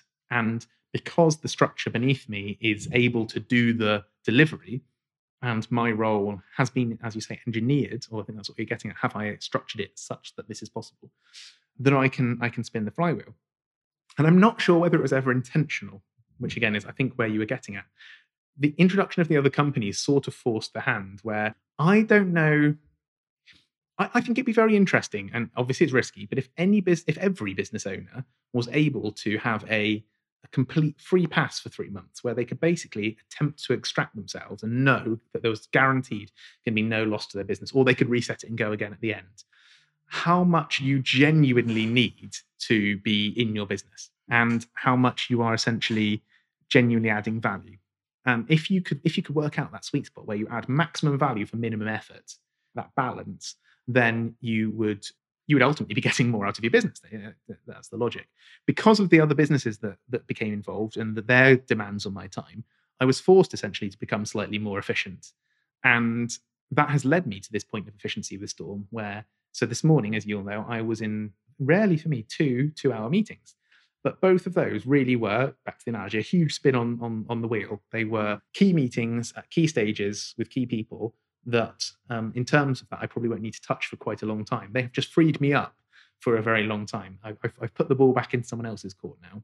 And that's something that, having become conscious of it, I now seek to both exploit and replicate wherever I can. I try to make sure that the bits that I'm involved in are only pushes on the flywheel and not me becoming a part of it where I am required to go round and round. And two bits on that, we'll try and keep with the metaphor here, but the two parts there that I'd be interested how you did is, and you can tell me in which order these went, is actually the first part is getting yourself comfortable with exactly that, of extracting yourself from the being in the business to working on, and actually that removing that sense of effort equals output, which is obviously one of the challenges in the services side. Why don't we start there? And we'll go from there, and then I'll throw the other one in. How did you get comfortable with taking your step back? Do you know what? I had no problem at all. I had no problem at all.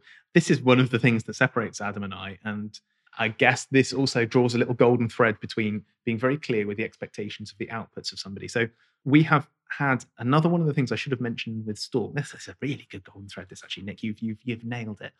We've tried to be output measuring rather than input measuring for a very long time. So we don't measure the number of hours that staff spend doing stuff at Storm. We measure the outputs. And that means that, as I said, if they want to work at 3 a.m. and they have a really great spell, fantastic. There's no point in being in the office at 3 o'clock in the afternoon if they're hitting their head against a brick wall. That's no advantage to anybody. And hold that in your head for a moment. The other thing is, if you've got a very clear expectation with somebody in terms of what those outputs should be, i.e. the only thing you're measuring, as long as somebody is delivering the expected outputs and you're only measuring the outputs, then the input shouldn't matter to you whatsoever. And therefore, you are almost already at ease and comfortable with the fact that your input doesn't have to be the number of hours in the day. And that's absolutely critical. So as far as I'm concerned, it's almost an optimization task. That the game, inverted commas, for me is, can I still deliver my expected and measurable outputs each week by putting less time in?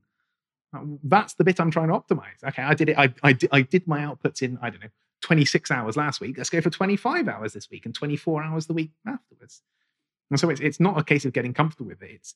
It's optimization. And that's actually something that Adam and I do share in common, is we are both prolific optimizers. I mean, Adam takes it to another level. I mean, if you ever go around for dinner at Adam's house, his kitchen is optimized in terms of like where you have to reach to get things based on the process of cooking you're going to be in. He admits this himself. He optimizes everything. In his walk to work will be optimized, the whole lot. And he and I do that a lot. So the comfort is almost second nature to us. So it's in that optimizing piece, and I'm going to come back to the output versus input, and it's the conversation we had in the car around the selling that to clients. So I just want to put that on the shelf. But that optimizing, how have you optimized to know for those pushes on the flywheel or the spinning plate, how to know which are the key meetings? Is there sort of a subconscious criteria you use, or is it gut feel? How have you learned which ones you should take to add optimum spin to that flywheel? So I think there's an element of gut feel. You certainly, I get a sense of which bits of my day job are providing maximum value and which bits seem to be a little bit. And it's not so much that they're only necessary, but maybe I'm somebody who it just is natural whether or not I'm providing value or not. But I very much get a profound sense when I'm not providing value, and that annoys me. But rather than trying to, so I just try and cut that out. And that there is a, again, joining your wall of people who I can't remember who said it. There is a lovely phrase, which is essentially that you should keep or internalize what is key, but outsource what is critical.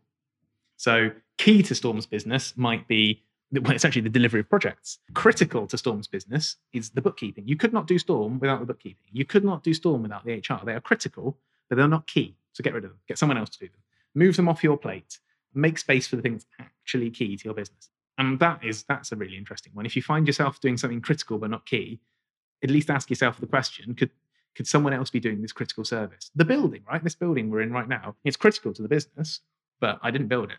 I don't do the maintenance on it. I don't paint the walls. I don't run the heating. I don't, go to the well and fill up and bring the water in. All that stuff's critical, right? I know it. You laugh when I use that analogy, but that is, if you follow that to its nth degree through your business and ask yourself the same question as to whether or not it is genuinely something that you as the founder and CEO should be spending time on, then it's a great exercise to do with your employees as well. We do, when people, especially if they're moving into senior roles, we get them to look at their junior roles and say, okay, go and highlight all the stuff that's actually key and all the stuff that you do because you have to and it's needed. And what can we either move to somebody else, or what can we outsource, or what can we get rid of entirely? Yeah, I really like that. And I do agree. I think there's a lot. So I'm a big Tim Ferriss fan. I don't know. I'm not sure your view. Some people have very strong views either way on him, but at the heart of all of the writing he puts out is exactly that of, do you need to do everything? And my background in management consulting prior to this was process improvement. And exactly right. You know, the amount of nonsense people do, because there's an old cliche in the process space of it's, that's the way we've always done it. And actually, very often, if you just simply stopping things can be the quickest way to improvement. And I completely agree. The thing that I wanted to come back to around that point around output focus is, I also completely agree that that's the area to focus on. The challenge, and I'm interested in this from your sales side, is actually how that then translates when you're going to clients or going for resourcing. Let's say you're selling a project. How do you translate what clients know, which is usually days or hours, into then your output? Do you actually have that value, the conversation all consultants wish they had around actually value-based pricing, or do you still have to almost translate value back into a palatable day number that you can then explain to a client? How do you approach that to keep output focused in an input focused buying world? The way we approach that is very carefully, with the utmost delicacy. So the answer is, as you will probably have got by now, heavily caveated. Ultimately, with a lot of the projects, we calculate our pricing based on how long we think it will take us to do, ultimately. Basically, we leave padding in where we know it's necessary. We will try and make efficiencies where we know they are useful. You are cognizant of the fact that you're competing potentially against others. And so let's say, for ease of numbers, we were doing a 10-day project at a £1,000 day rate. Well, so we're looking at £10,000. So it will be quoted as £10,000. If we feel like it is a high value skill set, then our day rate is £1,500, not £1,000. So the place we're introducing the value is at the day rate level, which is being calculated up. But ultimately, we don't place the value on the guys who are estimating. So the guys upstairs are told to estimate based on how long they genuinely think it will take, not based on how long it's going to. They don't know how much we're going to charge a company. And we actually have different day rates, and we're open with this with our clients. We have different day rates based on all sorts of things. How long you've been a client. We may have legacy day rates that you've been involved in, whether or not we invest in a business, what space you're in, whether you're a particularly ethical or a charitable business, you might well get a discounted day rate. The urgency that your project needs to, basically there are lots of things that help us flex that day rate. And we're open with clients about it and tell them if they want to access one of the lower day rates that these are the things they need to do in order to do so. But ultimately, that's where the value comes in. The guys estimating are just saying it's 10 days. And therefore, once you have got past that, and we're saying 10 days, £1,000 is 10 grand, that goes on a shelf. The client's expectation is no longer, we need to work for 10 days. Their expectation is at the end of that 10 days, thing will exist. I hope you have coded thing for me. Right, great. Now, if that takes one of your developers 11 days in time, well, whoops. You're misestimated and tough luck. If it takes 9 days, well, hey, you won. Yeah, great news. And you win some and you lose some. That's obvious, right? And the other thing is that, we've alluded to in your question as well, if you're output focused, the output will not be days. The output will be, is thing complete? And so if thing gets completed over 7 nights between 2 a.m. and 5 a.m, so be it. Lovely. Thank you. Very happy. Well done on outputting the thing you said you were going to do. And the client will be delighted because their expectation was set in terms of what they were getting and how much it was going to cost them. There are those, this is the caveat, who work on a day rate. So there are plenty of clients who they don't know what they're going to want on an almost a day-to-day basis. And so they just say, well, we're going to pay you a day rate and we'll keep sending the work and you keep doing it and we'll keep sending the cash. And you think that sounds nice. You just have to have a more open conversation with those clients about the fact that some days you'll be very productive and some days you won't be as productive. Some days you might be working early, some days you might be working late. And we do keep a piece of time tracking software, which we built ourselves, which listeners, you cannot have because it isn't accessible to the public, although it should be. Adam should do that because it's beautiful. It's called Minim, which also is a really nice name. Play on, timing there, you see, like in the musical world. Don't worry. So Minim keeps track of essentially how long people are spending on a particular project. And we leave it down to our developers our creative team and stuff to log the time. They can choose whether or not that time is billable or not. So if they feel like something they're doing is more research in order to solve the problem rather than solving the problem, they'll make the call as to whether or not that essentially goes towards the client's time. And we're very open with that log with our clients. They can see what the time's been spent on. And ultimately, if they want to flag anything and say, well, I'm not really sure you should have logged time there. And I forget, I should know, how many hours do we have in a day? I think it's 7.5. I don't know why it's 7.5. It might be 7, it might be 8.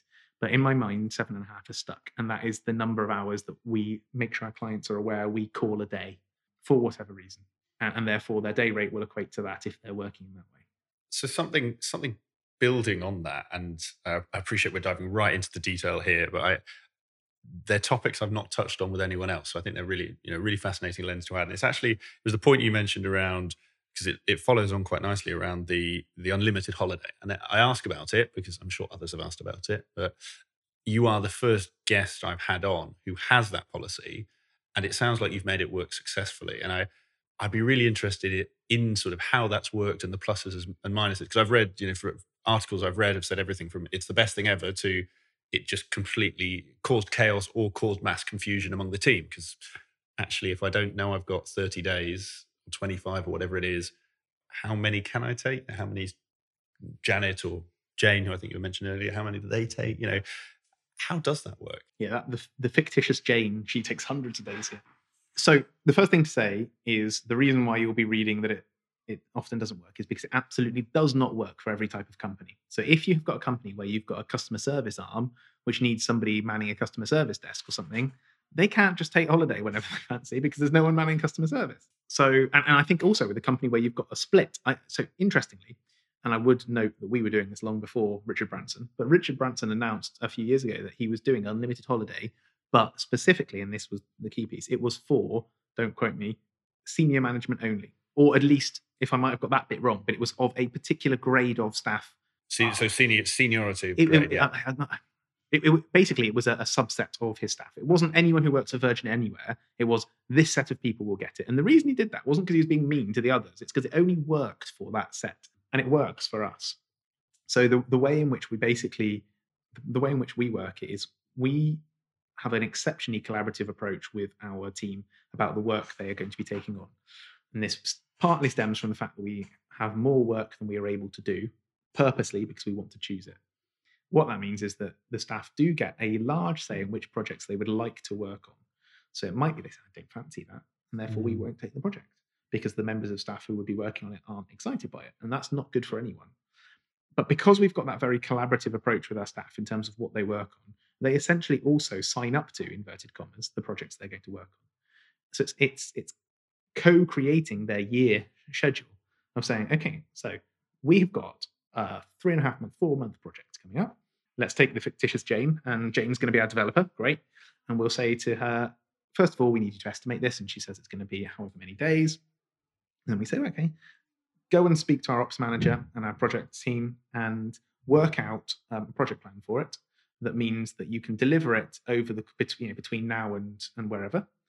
If you need extra resource, let us know. If you want to take some holiday during there, let us know. And basically, they'll plan that chunk. And so Jane can say, I'd like to have a couple of weeks off in the middle, or I'd have a week off in the end, whatever they want. And ultimately, all that's got to happen is that piece of work has got to be delivered as agreed. Now, if someone finishes early, then they might want to take some extra holiday.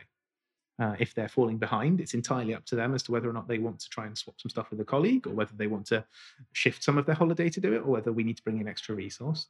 But ultimately, we try to leave it up to staff to do that management. And the way that we make sure people don't take the mick, which I think would probably be a question that very quickly It was going to be the next question is for the cynics who are listening, yeah. And just for anyone listening, that feels like the number one concern. If you give me unlimited holiday, am I going to take 364 days off? So basically, in order to have a project plan approved, it has to be peer reviewed. So you then have to take it to at least one of your peers who will look at your estimates, what you've planned to do, the outputs, the time over which you've done it, and they will have to agree as to whether or not you are making the numbers up. So they can't say, well, you've clearly left yourself 4 weeks at the end of this because you know it won't take that long and you're going to sneakily have 4 extra weeks holiday. They'll say, that's probably about 2 weeks worth of work, so make sure you at least put 2 weeks in.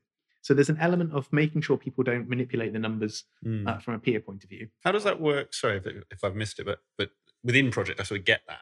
I guess you're thinking of the cynic who goes, okay, well, you'll do one project, but then you just won't take any on for the rest of the year. Yeah. So, I mean, that has never occurred. If you want to go back to a contractual point of view, the way it is worded in our contract is that you have a certain number of days holiday, simply because that is a legal requirement that you must give staff a certain amount of holiday. So it's in there. Oh, wait, you can't legally say unlimited. You have to. Neither of us are lawyers, but I don't know if you could legally say unlimited. I think you have to... Basically, there's a certain amount you have to make sure they take for presumably mental health and well-being reasons, right? It then essentially has a clause that's saying additional holiday on top of this can be given at... I forget the exact wording, but it's essentially at the discretion of your line manager, or significant peer group's discretion. So it means it's not up to one person whether or not you get it. There are a number of ways you can get that additionally. And it normally happens, as I said, in that peer-led way. So your peers are not going to be happy with you taking 364 days off. They're going to go, you're not earning money for the company, therefore I'm not getting any pay rises. So no. Your manager could equally say, well, you should take a bit more time, or you've only done one project this year. So there are breaks. We have never had to fall back on at any point one of those and be critical with somebody. And I think that, again, is in terms of the reason why this works or doesn't work. If you hire people, hire on attitude and then train on skills, or ultimately fire on skills if they're no good. But hiring on attitude, that's a huge part of the competency when we hire, is making sure somebody fits with the values and the attitude we expect for in the company. And we don't have, I don't think we've ever hired anyone who is trying to game that system. People see that system as a privilege. They don't want it taken away. They all benefit from having more holiday through it. Therefore, they don't want to muck around with it. Yeah, I think, and I always find this is the challenge, that you get to the end and there's so many more topics to talk about. I think that's a really, really interesting point that I think if we had time, we would unpack. In fact, I'll touch on it briefly. On that point, around that attitude, how, and it might be because of the size Storm is, how do you hire for attitude? How, particularly when it's, I'm thinking, again, because the firm is such a close-knit group, how do you make sure that someone will fit in and that they're not just giving you, I've had other guests call it sort of that interview persona, that interview face. How do you do that? So I think there's a difference as to how it can be done and how we do it. So the larger you get, the more efficient you have to be. And there are plenty of essentially attitude-based tests that you can get people to answer questions or rate and order statements that will start to eke these things out. We never have, but I know companies that do things like Myers-Briggs, color profiling. They start to give you an inkling. We have very specifically measures, essentially, that we they're not measures. That's not correct. We know what certain people sound like when they answer questions, and it's not the answer they give; it's the way in which they answer the question. And that's 10 years worth of experience of sitting in lots of interviews. So that's the way we do it. We have the same people on interview panels. I personally interview everybody that works at business. And again, that's something you can't do when you've got a huge business. A CEO cannot do that. But pretty much everybody that joins the business will be interviewed by myself and Adam at some point. And that might be an interview where we're basically just talking to them. We're not asking them interview questions in the sense you would normally expect to. But you ask some very specific questions that tease that kind of stuff out. And you either form a very good gut feel about somebody. It's more than a gut feel because it's experientially driven.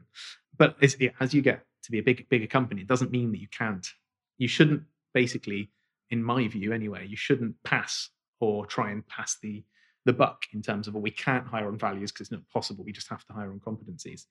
There are ways that you can become more in touch with the values and the attitudes of the people you've got working for you. The other secret is that if you're not confident in trying to hire for values, then damn well have a good process of working them out when someone's joined you, and fire people if they don't match. There's nothing worse than having somebody who has evidently not got the right attitude and you just let them linger in a business. Get rid of them as soon as physically possible if that becomes obvious. During the period in which it's perfectly reasonable to assess somebody for those criteria and realise they are not what you thought they were going to be. Yeah, and it's interesting you say that, Mike. So the last guest I had on the show was Charlie Hodgson. I know you're a rugby fan, so Saracens, and he was telling the story of actually how they got so successful, which was, and I didn't realise this, but back in 2010, chopped a lot of the first team for exactly that reason. They didn't fit with the values, and it was that values that led to where they are now. And so just again another anecdote to add to your. And again, your I know this is Exec Foundation knowledge bubbling up from somewhere or other, but there are loads of studies around it only takes one person out of a team of 10 or whatever to drag the whole team down by 20 or 30%. Basically, the detractors are far heavier than the what's the opposite of a detractor, Nick? I'm going to say net promoter. It's promoter. But I was reaching for something that has. You're going to say a protractor, but isn't one of those things? That's the curvy thing that you draw around. You used for your GCSEs and you've never used since. Exactly. That and the I'm going to get them wrong now. Protractor's the one that draws circles. What's the triangle? No, a compass draws. Compass circles. Protractor is the one that is showing. That. I'll tell you. I do have an A in GCSE maths. But congratulations! I was going to say that's by today's standards, that's like a C minus, isn't it? Now you get up to A star plus or whatever they're doing. So my nephew is currently going through his GCSEs, and yes, the grade inflation is a thing. It is silly. So what I was going to say is, for the first time ever since I learnt it, Sokotoa, trigonometry. I used that for the first time in, I don't know, 15 years. And I actually had to do some trigonometry for a project the other day. And I sat there going, trigonometry, how do... Sokotoa, which is the acronym for how you work out the different... Why were you doing trigonometry for a project? If you can... It would probably take me a fair time to explain, but it was to do with visually representing something on a wheel. But yeah, it's the interesting thing. I just thought at the time, wow, this is something that's just been buried in my back brain for the last 15 years. And all of a sudden, it's useful. Thank goodness that I did that lesson. So anyway, we digress. We do digress. I've got, so the last two questions that we're going to come on to, but got enough time for this one because it's just off our conversation. And I'll hold it as part of the last question. So the first of my two last questions is actually around books. And we talked about learning and gaining knowledge. And I am an avid reader, albeit I must say, since I've stopped commuting as much, I find it much harder to get audiobooks and podcasts in. So that's my sort of mid-year resolution to myself. But maybe you can inspire me. And I'd love to get your recommendations or the book or books that you have gifted most or found most impactful that was gifted to you. Well, funnily enough, I gave you one of the books I was going to mention earlier, which is Turning the Flywheel. And as I said, it has resonated with me quite well. And I think it's such a simple concept for so many small businesses. So Jim Collins, the Jim Collins, good to great, yeah, obviously. You could probably pull the book out of your bag and tell me what the subline is, but it's something like an addendum to, what does it say? Turning the Flywheel, a monograph to accompany Good to Great. A monograph, that's I can never remember. So essentially the premise we have already been through is if you can identify your flywheel within your business and understand that, first of all, does everybody push in the same direction? Because you can't have someone pushing against the flywheel, that just slows it down. But I've given that book a handful of times now. And the reason I give it is, first of all, listeners cannot see this, but it is a short book. It is not a big, it is a monograph, as they say, I don't know what, 30, 40 pages of not tiny text. It makes a very powerful, impactful point in a very short space of time. And for me, it is something that almost every business, in fact, I'm going to go and say it, every business could, either as a whole business or within a business unit or function, could at least assess themselves on and apply. And so, yeah, if you are passing Bath, 14 New Bond Street, and want a copy, ring the doorbell, explain why the hell you've rung my doorbell, and ask for a copy of the book, and remind me I did this podcast, of course, and I will dig a copy out for you because I have a few. Or just go and Amazon plus other booksellers are available. It's red, so you should spot it easily.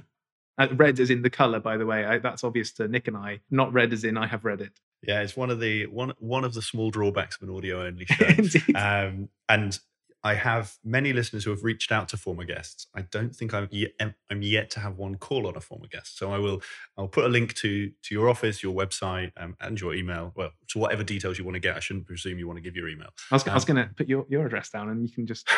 Well, I don't have it. I've only got my copy, and it's treasured. It's a gift.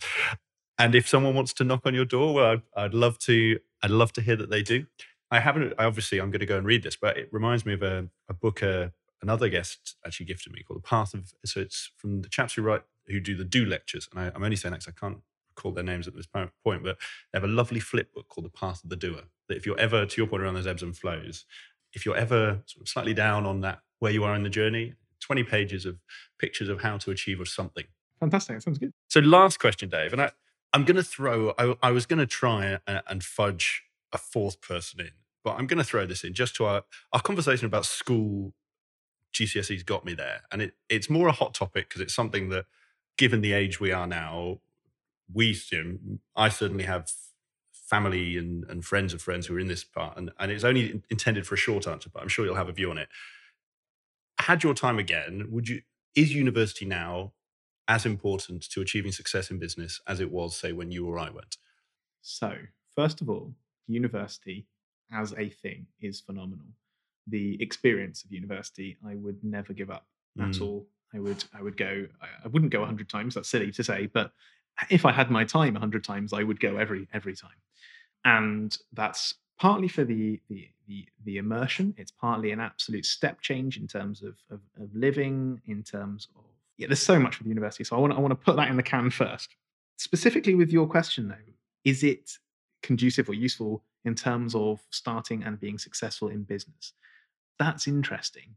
For me, yes and no. Was the degree itself hugely useful for business? No, absolutely not. It was exceptionally broad. I could have probably picked up a very similar amount of knowledge from the internet. The curation was good, right? But not great. So why on earth would I evangelize earlier on my university? Well, the people I met, including the lecturers, even if the content wasn't a million, wasn't tip top. The lecturers were phenomenal.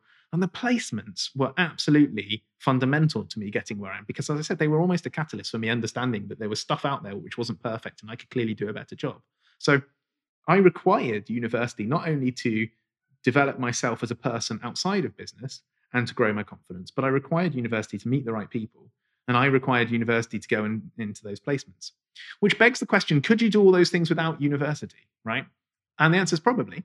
You could probably, as long as you knew those were the things that were the catalysts within a university, you could probably achieve those out of university. And so in terms of, the hot topic of should you go or should you not, if you are simply focused on that business idea, then I would say you could probably find yourself in a number of exceptional support groups. I would love to give a shout out to an organization called Yena, Y-E-N-A. Mm-hmm. I know you know Ash Phillips, who founded it personally. And Yena is a young entrepreneurs network, which is absolutely phenomenal. It's the kind of place that, if you weren't at university and you wanted to meet all those people, get that advice and get the leg up and get going, Yena's the place to go and find them. So if that existed when I was kind of starting university, I would have looked there. But I suspect you could find those kind of catalysts outside of university. However, on balance, if you want the university experience, obviously you have to go to university. And of my friends who didn't go to university, I can tell you they didn't have the university experience, and they haven't. Nobody I know has recreated that outside of university. So, stay in school, kids. No, really. And I know that I'm trying to shoehorn as much as I can into our last few minutes, but I thought you'd have an interesting answer on that. And I fully agree. I think yes, you can do it, but you have to be very focused and it's much harder. Whereas I think there's an element of just university washing over you that gives you that, or at least you pay now very heavily for it. But this is a conversation for another time, Dave. So last question, and this is a short one, and this is something I ask all my guests, and I'd be interested in your answers and very much take this as a guide. So it's your advice to three people. And these three people are at different points in their career. So one is just starting their career in consulting. So that could be where you were, that sort of graduate, or just got a consulting job. The other is 4 to 5 years in. So they're growing their career. They're in sort of the middle grades of their consulting career. And the final one is somebody approaching partner or approaching that position in a business where they're going to take an equity stake. So that could be someone in a traditional management consulting firm who is going up to partner. Equally, it could be someone who's saying, right, I'm going to go and launch my own business or go and invest in something. And the question is quite simply, what one piece of advice to help them on their journey would you give to each? I'm strongly tempted to say that the piece of advice is very, very similar, no matter what stage you're at. And it comes back down to purpose, personal purpose. And if you are the owner, manager, the business purpose, which you would hope would align with your personal purpose. So there are concepts, and I think it's the 3-year itch and the 7-year itch, which are common in businesses, where a business founder or business person might well get to the point where they say, oh God, what am I doing? Why am I really here? Oh, what is life? It's the midlife crisis. And It's funny you should say kind of a 4 to 5 year person in. Technically, you fall between those two itches. But when you're starting out, ask yourself, what is it that I desperately want to achieve from this? What is it that's going to, what is my purpose for even considering embarking on what is going to be an entirely different lifestyle and challenge than if you get a job? Then when you come up for your 4 to 5 years in, you should have done this many times, but reassess that purpose. Don't be scared if your purpose has changed. Your life circumstances almost certainly will have. Are you still meeting that purpose personally? And is your business helping that? Or is your business not helping that? And if your business isn't, if your business is actually holding you back from that purpose, it might be absolutely gut-wrenching, but you've got to ask yourself, is this right then? Quite simply. And again, when you're coming up to approaching partner, that can mean all sorts of things. It can sometimes, have you ever heard the phrase that everybody gets promoted to their own personal level of incompetence? Yeah. Yeah, right. So a lot of people will say, well, great, I'm partner now or whatever. I don't get to do any of the work anymore. Or so you think, well, so is that what you really wanted? And reassess. What is your now personal purpose in life? Does your business or does the business for which you work help you towards that? Or is it taking you away from that? And if it's taking you away from that, ask the awkward and sometimes gut-wrenching question as to whether or not it's something you should continue. And I think that generally people are happier if they have got the alignment between personal purpose and work purpose. And, I know that since the birth of my two children, my personal purpose has shifted. And I know that that's part of the reason why I have I still promote a more flexible working environment at Storm. And one of the reasons why I cling to it. So when I say, what's my personal purpose, and is Storm still achieving that? I can honestly, hand on heart, say yes. I can say that when I was young and needed a challenge, it did. When I was 4 or 5 years in and wanted to pivot into new investment opportunities, Storm was supporting me in doing that. And now that I've got a young family and like spending time with them, it's supporting me in doing that. So I'm very lucky that I've been able to answer the question yes 3 times. And I will continue asking myself that question in years to come. Brilliant place for us to finish, Dave. And I think, I know you said before you could do a whole 2 hours on purpose, and we may just... Should we start that now? No. well, no. I would, but I know we can't do, unfortunately. But you never know. Maybe that time I can bring you a gift. Oh, that sounds fantastic. So, Dave, it's been great fun. And thank you for having me in today for the podcast and for everything else. And the last thing to ask is, for anyone who's listened to this, wants to find out more about yourself, about Storm, about I Am, about Scitab, about anything we've spoken about, where would you point them to? Where can they get in touch? Yeah, you're welcome to find me on LinkedIn. I believe I'm DH Kelly. I certainly am on Twitter as well, where you can find me. But if you want to email me directly on the Storm Consultancy website, which is stormconsultancy.co.uk, if you hit the team page, you will find me and I believe my email address. And you'll certainly find my personal email address on the contact page on Storm. So if you feel so desire, you can drop me an email and say hi.